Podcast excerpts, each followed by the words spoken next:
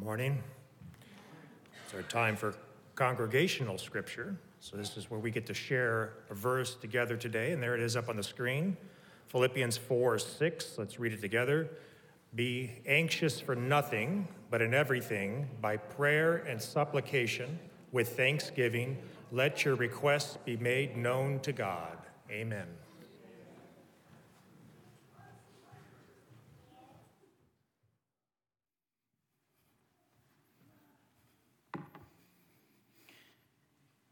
Good morning, church family. Today, I have a couple questions, but to kind of recap last week, there was some information that I put out there uh, in the form of a question. And really, the first question was kind of difficult. How many times was prayer mentioned in the Bible? It depends on which version you're using, but right around 693. And then the first time that a prayer was recorded, that was a hard one too, because when you're talking to God, it's a prayer. So in Genesis chapter 3, Adam and Eve are talking to God, and in Genesis 4 26, but really the first prayer is the supplication of Abraham and him saying, Please don't destroy Sodom and Gomorrah. So that was the answer to the both of those. And so today, the first question is Does Proverbs 28, 18, and 19 agree in concept? And that's where we're going today, so let's open our Bibles. Let's go. So, Proverbs chapter 28.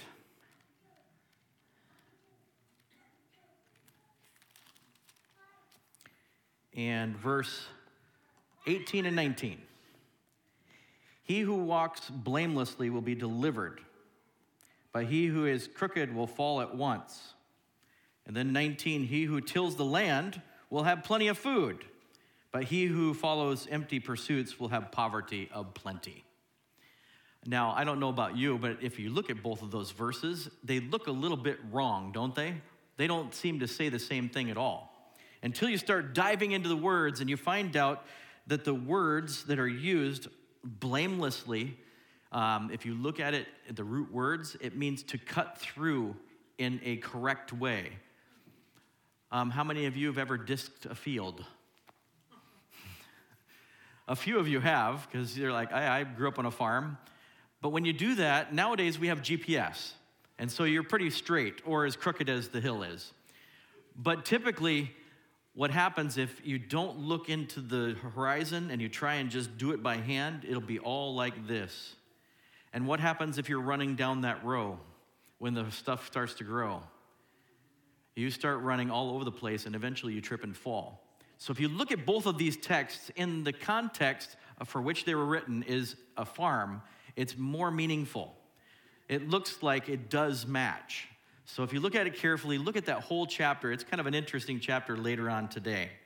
And then today, there's words that you can count if you get a little crazy in ADHD.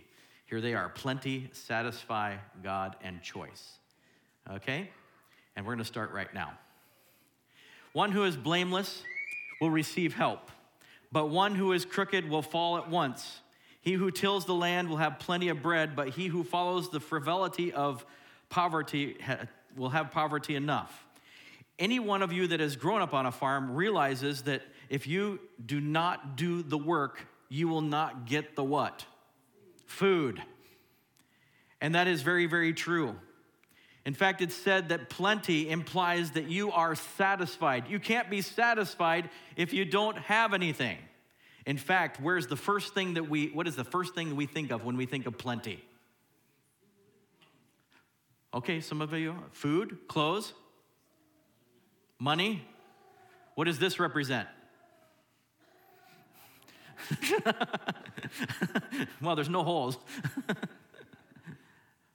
but usually we go straight to what we can get or what we can accomplish.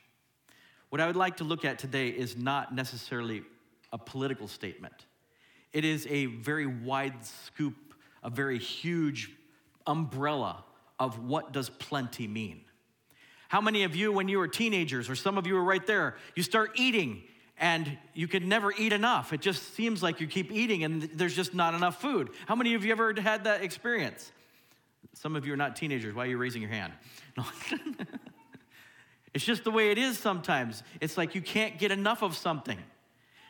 And sometimes that's the way it is with religion, and sometimes that's the way it is with our relationship with God. But today I would like to look and see exactly what we mean when we have plenty. How many of you, after Thanksgiving dinner, dinner feel like you've had plenty? In fact, some of us have had too much.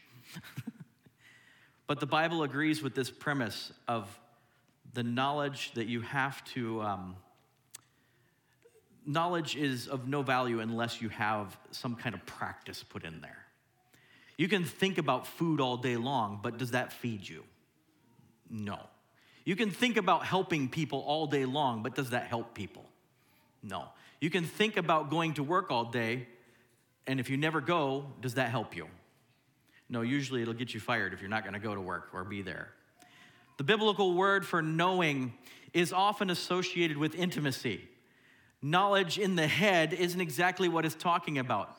In fact, a lot of times we use that in, in America here, knowledge in the head, and that's really not a good thing to think about. It's not something that's just up here. We have to apply it.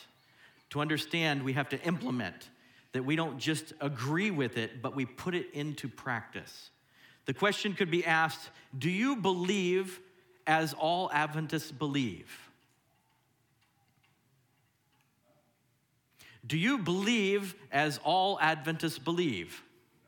No, we don't, because we all believe in a different way. But I'm going to rephrase that and say it this way Do you all believe that Adventism is pointing you to Jesus Christ? Yeah, otherwise you wouldn't be here. At least I would hope that that would be your answer putting it into practice is something different than just saying, I agree with this group of people. It's not just showing up and saying, hey, these people seem familiar to me, so I'm going to follow them. Or the preacher's pretty good, I'm going to follow him and I'm going to follow his example. But you know what? That's really not where it's at. Where it's really at is where the rubber hits the road. Do you want a relationship with God that will change you and make you different? And if you do that, is it enough? That's a serious question this morning. Is a relationship with God enough? Let's turn in our Bibles to Matthew chapter 5 and verse 17.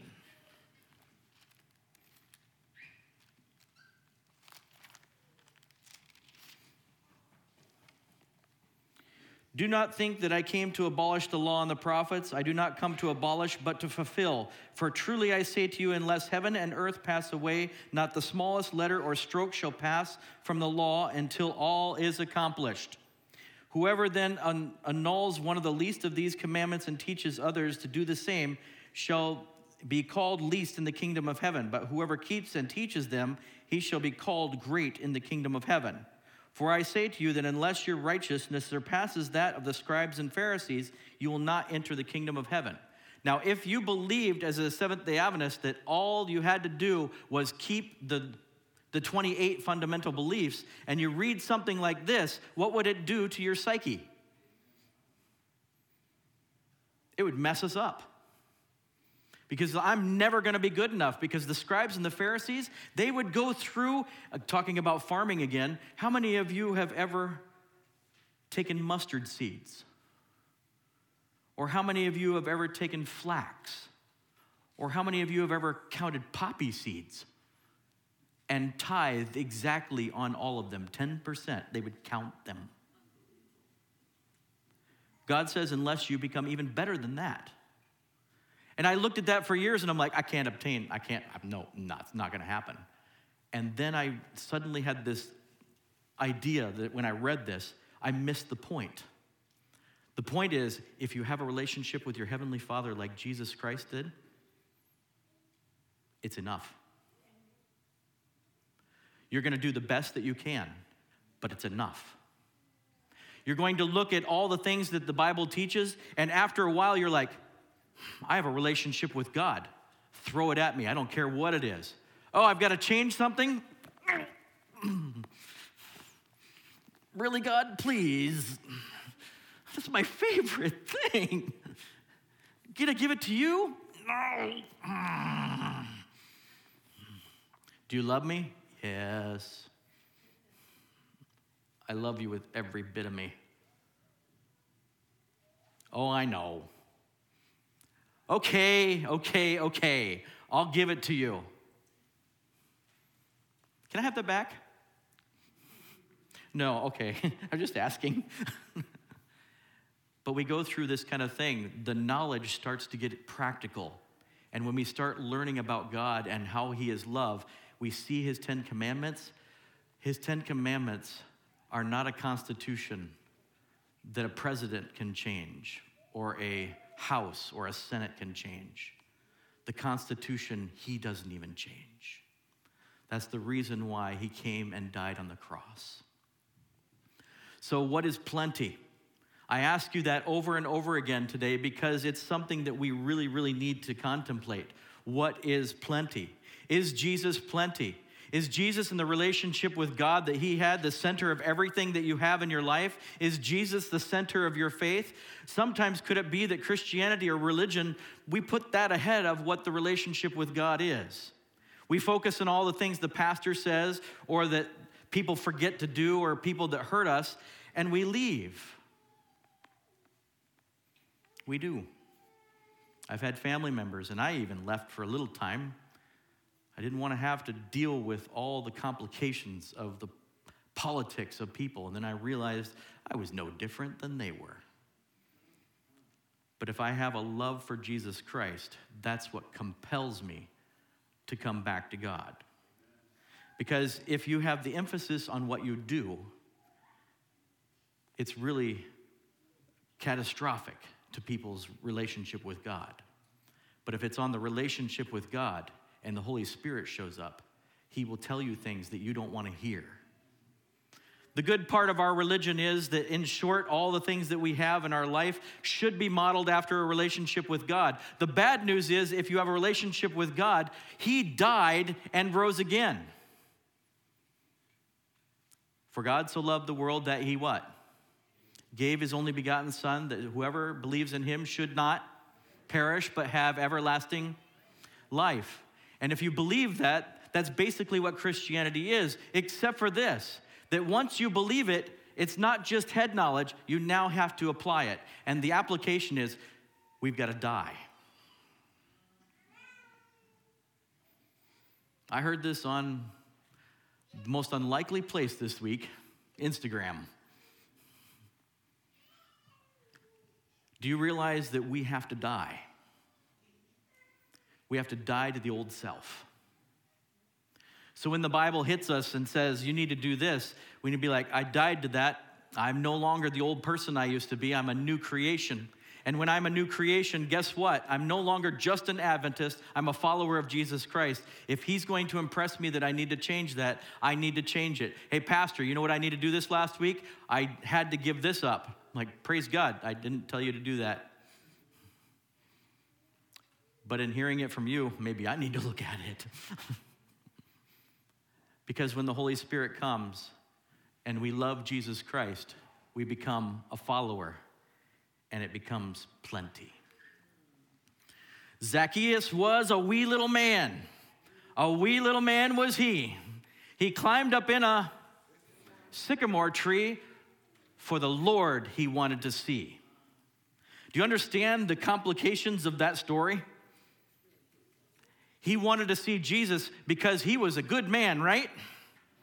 He was not a good man. He ripped people off all the time. He worked for the Romans and he was part of the people that were around him. And he ripped people off so bad that they wanted to kill him all the time. But guess what? He found Jesus, he sought Jesus, and after the finding of Jesus, he became changed. And he says, I'm going to go to your house today okay. How many of you, if the pastor would be like, hey, I'm coming to your house today? How many of you would break the speed limit going home? Just kidding. I'm not Jesus. But when Jesus says it, he goes, okay. And he changes, he says, I'm going to give back fourfold. You see, the problem with us is that when we come in contact with Jesus, we have head knowledge of him, but the application is really slow to come. It's something that is amazing, but when it does, he's not the president of the United States. He's a king. He's the king of the universe. And when he has established something, even he follows it. So he says, Guess what? How many of you have sinned? Zacchaeus, have you sinned? Mm hmm, sir. Everybody's like, uh huh, we know he has sinned. And then he addresses everybody else at the table. He says, How many of you have sinned? Oh, well, we won't talk about that. Romans 3:23 says, "We have all sinned and what? Fallen short of the glory of God." But then you go three more chapters, Romans 6:23 it says, "Therefore we have been buried with him in baptism into death, so that Jesus, just as Christ was raised from the dead by glory of the Father, we too might be raised in newness of life. Do you believe that? Not with your head, but do you believe that in practicality? So if Jesus died and is risen again, we too must be dead to our old self, but we raise again. And we raise into a newness of life. How do I relate to plenty? Pastor, I'm just barely paying my bills each month. And the Lent, I don't even have that because I've made something out of it. I made a sweatshirt out of it because it was warm. I, I, don't have anything, just it's there. But do you have enough? Do you have enough to eat? So you're like, Pastor, I've been hungry some months. I've really been hungry. But do you have enough? Do you have plenty? Do you know that God is taking care of you all the time? Turn in your Bibles with me to Matthew 7, verse 7.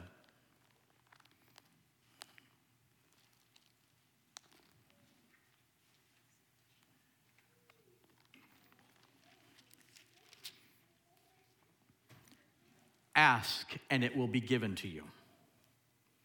Seek, and you will find. Knock, and the door will be opened unto you.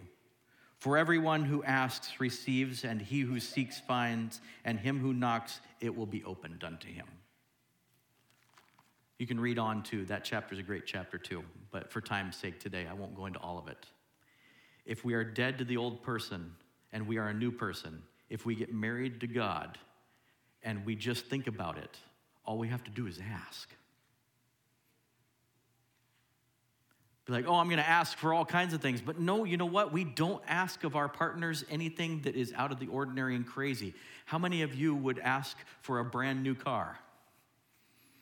Yeah, some of you might need one right now, especially in this weather. How many of you would ask for a yacht? Not right now, it's too cold. How many of you would ask just for the daily things that you need? If you look at the prayers of Jesus and the prayers of others, you'll find out that they are right there. How do you relate to having plenty? Look at the door. You know what the door says? What does it say? Do not lock the door. You know what? God's door is never locked, it's always open to you. All you have to do is knock. And if you don't believe me, try it. I am I'm going to dare you today. Try to knock on the door of God and say, God, I've got some questions that no one's been able to answer. You need to answer them for me, please, sir. and He will. Because if you relate to plenty, you realize that He will give you what you need. How many of you ever been faced with this? Nobody? No. There's a road like this, and I think this may be the one up on top of Black Elk Peak, better known as Harney Peak by some in Black Hills of South Dakota. If you go one way, it's the long way around, and you'll end up right back in the same spot. But you'll see a wonderful, wonderful view of Mount Rushmore from the back. I mean, it's beautiful.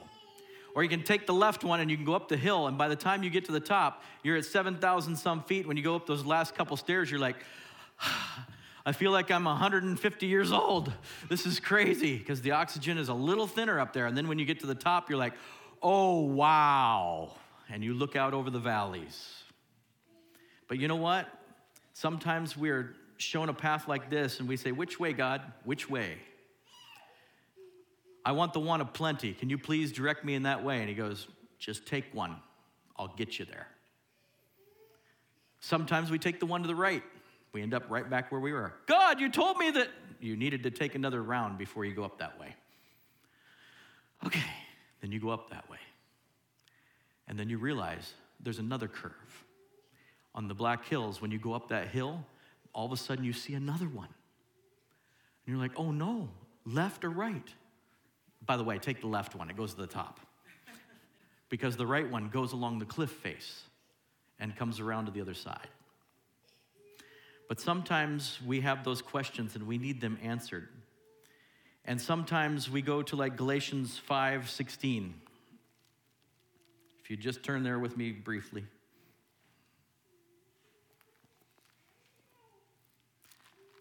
Galatians 5 16. For I say, walk by the Spirit, and you will not carry out the desires of the flesh. For the flesh sets its desires against the Spirit, and the Spirit against the flesh. For these are the opposition of one another, so that you may not do the things that please. But if you are led by the Spirit, you are not under the law, nor the deeds of the flesh are evident, which are immortality, I mean, immorality, impurity, sensuality, idolatry, sorcery, enmities, strife, jealousy, outbursts of anger, disputes, dissension, factions, envying, drunkenness, carousing, and things of these, of which I have forewarned you, just as I have forewarned you that those who practice such things will not inherit the kingdom of God. But the fruit of the Spirit is love, joy, peace, patience, kindness, goodness, faithfulness, gentleness self control. Against these things there is what? No law. Now, these things who belong to Jesus, those who belong to Jesus Christ, have crucified the what? The flesh with its passions and desires. I'm dead to that. I'm dead to that. And so, how do I start a new life? Pastor, you don't understand how hard it is. You don't understand. Every time that I have that one thing that comes at me and I'm like, I know, God, I need to get rid of it, you don't understand, Pastor, how hard it is. Let's put this in relationship talk instead of getting rid of something or doing something. Let's put this in relationship, okay? You tell your husband or your wife or your girlfriend or your friends, it doesn't matter. It doesn't matter how much I try and change this one thing. I still think the same thing about you, and I do exactly the opposite of what you say. How's that relationship going to go? Yeah. So we do it better here on earth than we do it with our Heavenly Father. So it's kind of interesting how we sometimes we say we can't help it, we can't help it, we can't help it, but on earth here we can help it. We just need to surrender it. We don't have to surrender to social pressures or the understanding of the ungodly. We don't have to look at this, that, or the other thing the way that they do because we have a constitution that has already been set. It's been set in the Bible, and it's a love doctrine. It's a love doctrine. It's set out of love. And the people that tell you that this book is not a book of love have been lying to you because they want you to follow what they want you to follow. If you want to look in these books of the Bible and find anything else except for love, you're looking for the wrong thing. Because a relationship that God has is a constitution of love. So, this is just one statement of two as we close. Okay? Carefully watch your f- thoughts, for they become your words. Manage what you what and watch your words, for they will become your actions. Consider and judge your actions, for they have become your habits. Acknowledge and watch your habits, for they shall become your values. Understand and embrace your values, for they will become your destiny. Said by a man that didn't have much at all. And that kind of agrees with something that I have here at the last two. Romans 6 4. Therefore, we have been buried with him through baptism into death, so that as Christ was raised from the dead to the glory of the Father, so we too might walk in the newness of life. So I'm going to ask you this morning simply Is God your plenty? Is Jesus your plenty? Or are you thirsting for something that is not righteousness? Let's bow our heads. Father in heaven, we want to have a wonderful relationship with you. Our church desires, dear Father, as a group of people to follow you, not just to do what you ask, but to be in a relationship with you that is so powerful that other people see it. Dear Father, be with us. Help us to understand that our relationship is enough and that no matter where we're at with that relationship, that it's okay. And dear Father, as we mature together and as we follow you together, we pray that you'll give us that ability. In Jesus' name, amen.